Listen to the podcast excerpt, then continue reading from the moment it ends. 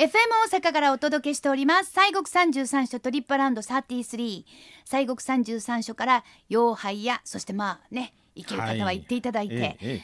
お札書をご紹介しております、はい。今週は奈良県の坪坂山南法華寺坪坂寺さんをご紹介します。はい、えー、坪坂さん、えー、南法華寺でございますけれども、奈良県高取郡高取あ高市郡高取町にございまして、はい。西国第6番目のお札所でございます。6番目奈良のお札書でございます,、はい、えー南法華寺さんというとね、えーもう一つピンとこんなという方おられるかもしれませんが坪坂寺さんというふうに言うた方がまあ分かりやすいかもしれませんね。そうですねそっちの方がポピュラーですよね、まあ、坪坂さん、坪坂さんっていうような感じです。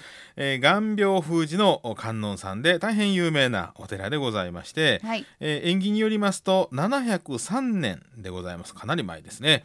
えー、弁慶上人という方が坪坂山であのやお山で修行されておりましたところ、はい。愛用されておりました水晶の壺の中に観音様を監督されたと、うん。えーそして自ら観音様を刻み創建されたとお伝わっております。はい。えーで、えーご本尊の十一面千手千眼観世音菩薩さんあの座ってはる座像でございます。うん。大きな観音さんですが、まあ、古くから眼病回復の信仰を集めておりまして、えー桓武天皇さんとかね一条天皇さんもこの目の病のお平癒のご祈願に訪れたというふうに伝わっております。ーはいはいはいはいえーえー明治初期にえー創作されました文楽やあ歌舞伎で上演されます坪坂霊元記というのがございましてねこれ有名なお話でございますけれども、はい。えー先月もあの東京の国立う劇場で、えー文楽が上演されておりましたけれどもあそうですか、はい。坪坂霊元記ね、はい。うん。まあ、あの目の不自由な盲目のね、えー夫沢市と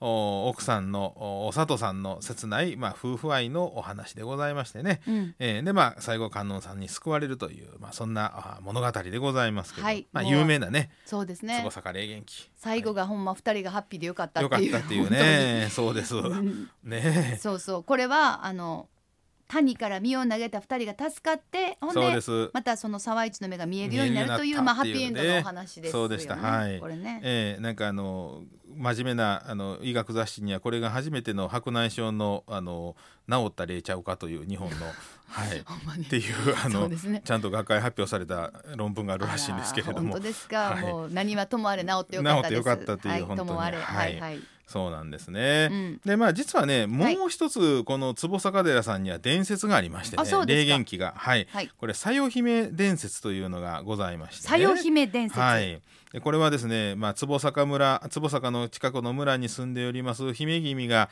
えー貧しくなりまして、まあ、おお父ちゃんの13回忌の法要に何にもできひんというふうに悲しんでおったんですな。あーもうお金ないんやね、えー何もできへんわ何もできひんと。うんうん。そうしましたらあー陸奥の国の商人がですね、まあ、人を買いに来てたわけですな昔の。あーで、あのーそれでまあ進んで自分の身を売りましてですねそのお金で、まあ、お父さんの菩提を弔うことができたということでございましたんで自分すがでもうじ自らそうなんですよ。そのお金でおお父さんの13回忌をねおお弔いをしたと。そうなんです、んうん。でまあ、しかしその陸奥の国では毎年大蛇にね人を備えなければならない。今人見悟空ですな。えげつない話あったんですね。はい。であるその親が娘娘の、まあ、身代わりで若い女性を探していたというのを知るんですよ。あーもうなんか順番かなんかで回ってきたんですね。そうなんですねけどもそれは不憫やし誰か他に、はいい、やもうこれもまたえげつない話ですけど。そうなんです。はい。でまあそれでこの佐代姫がですねまあそれで代わりにですね決められた池で待っておりましたら長さ30メーターもある大蛇が現れてですね、うんまあ竜みたいなもんなんでしょうけどもね、うんで姫君がですねそこでまあ最後お経を読んでおったわけです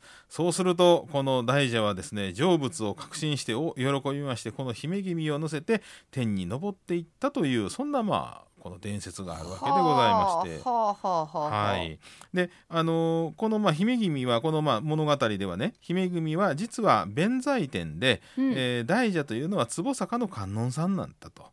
で末世においてもその信心があればあ現世と来世のあ安楽は疑いないというふうにこう最後結ばれているというようなそんなまあお話なんですけれどもね。そうですえか、ーまあうんうん。ですからその信心という、まあ、観音さんへの信心というものを、まあ、大事にしなさいよということを、まあ、うん説く、まあ、うん。物語ですけれども、はい。えーまあ、現世安楽五章全書というんですけどね、うん。現世においては心安らかに生きていきで来世においてはあの良いところにあの生まれ変わっていくというね、はいはい。そういうふうなまあことを言われております。はい。まあ、このおお話もですね、えー先月まで開催されておりました西国のあのあの東京都の国立博物館でね、はいやっておりました。展ですね。はい、ございまましたが、あーこの霊元記が描か,え、まあ、描かれておりました坪坂観音縁起絵巻の中にも実は展あのありましてそれがあ展示されておった部分がこのさよ姫伝説のところであったということでございます。だか。らまあいろんな、はい。まあ言われがあるというかそうですね。ストーリーのあるそうなんです。お札所であるということですよね、さあそんな坪坂寺さんなんですけどご本尊はいさんについて教えてください、はい、えー現在ご本尊さんは十一面千手宣言観世音菩薩さんで、えー室町時代に作られたあ仏さんでございます。本堂は八角形の八角円堂っていうんですね、うん。八角形なんやけどまあ円のようなまあで普段あのお参りしているところはまあ雷道というところになるんですけども。はい。で、えー奈良の平城京を開きました元正天皇さんが坪坂寺にお参りをされましてこの眼病の治癒を、えーまあ、願われたと伝えられまして白鳳時代から、まあ、坪坂観音さんとしてこうずっと親しま親しめえー親しまれてきた、はい。あー仏さんでございます。で正面向かいまして右のお手にですね、えー赤いこの玉を持ったはる、うまあ、手があるんですがこれが日マニ、え日マニシュという、まあ、手でございまして。日マニシュはい、これはですね実は太陽の象徴でしてね、えーこの光が実はこの目をや目の病を癒すと治すというふうにうんね観音さんのこの、えー千手さんの一つずつの手を解説した本があるんですけれどもそえーその中に、まあ、そのことが説かれるんですが、はい、なんですね。で特にこのまああこの手をね、えー、皆その力でえー目を治していただくという、まあ、うん。そんなことで、えーまあ、仏さんはね常時会長というこあとで。そうですか。はい。いつでもこの間近にえー拝することができます。でまたあの12月の6日日曜日まで、えー、坪坂観音お見拭い特別参拝が行われておりまして、はい。えーまあ、特製の上布綺麗なこの布ですね。ね。はい、これで観音様に触れてですねご縁を結んでいただく特別なまあ参拝ということで、えー特別参拝料としまして別途500円が必要ということでございますけれども、うん。まあ、仏さんこうスリスリできるわけですね。できるんですねお見拭いということですから。500まあ、室町時代の仏さんですからね。わあそうですか、はい。まあ歴史をね感じることもできるかなと思いますさあはい坪坂寺さんにはどんな見どころありますでしょうか、えー先ほどのあの言いました仏さんがやはりますお堂八角のねお堂とつながるように本尊を礼拝するために建てられました礼堂というのがねございまして境内にはあと三重の塔とともに、えーこのお堂も国宝あ国の重要文化財と指定されております。であの境内には高さ20メートルの大観音さんの石像とかですね、8メートルの大涅槃、うんまあ、石像といいますあのお釈迦さんの涅槃のところ横になってはる、あのお像とかあ坪坂大仏なんて言われるあの大、えー釈迦如来石像など、まあ、あのインドからやってきた大きな石仏がたくさんございます。はいで、えー天竺渡来、えー大石像巡りというスタンプラリーもね開催されておりましてね。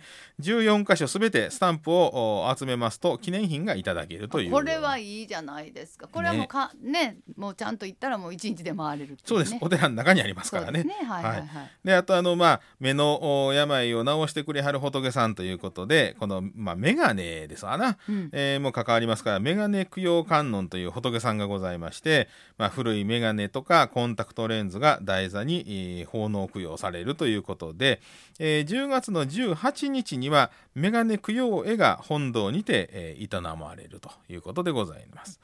はい、であの毎年、えー5月と10月の18日にはこの眼病封じの祈願宴もね、えー同時に行われているということでございますんでね、はい。えーまあちょっと目ね最近ちょっと老眼入ってきましてね。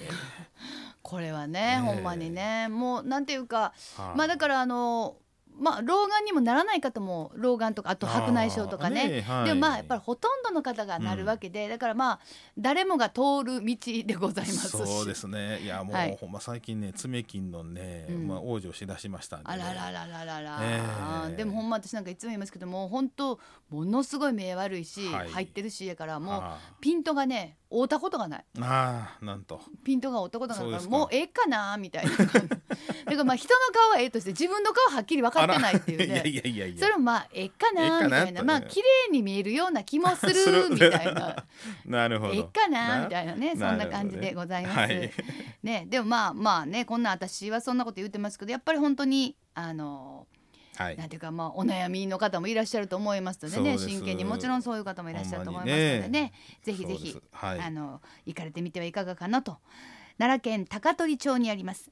坪坂山南法華寺。坪坂寺は拝観時間が朝8時半から夕方5時。入山料は18歳以上600円。17歳以下100円。5歳以下は無料です。なお12月6日日曜日までの特別拝観は別途500円が必要ですアクセスは近鉄吉野線坪坂山駅から奈良交通バス坪坂寺前行きでおよそ11分終点降りたらすぐです。お車の場合阪和自動車道で三原ジャンクションより南阪奈道路葛城インターチェンジから大和高田バイパスを経由橿原市内169号線へ清水谷交差点を左折。駐車場は第1第2駐車場がありましていずれも普通車1日500円ということでございますそれでは森さん今週もご神言お願いします、えー、坪坂寺さんのご本尊さん千手観音さんでございます。はいオンバザラタラマキリクですね。はいよろしくお願いします。はいオンバザラタラマキリク、オンバザラタラマキリク、オンバザラタラマキリク。ありがとうございま。すさあということで今週は西国三十三所第6番のお札書坪坂さん南法華寺坪坂寺さんをご紹介しました。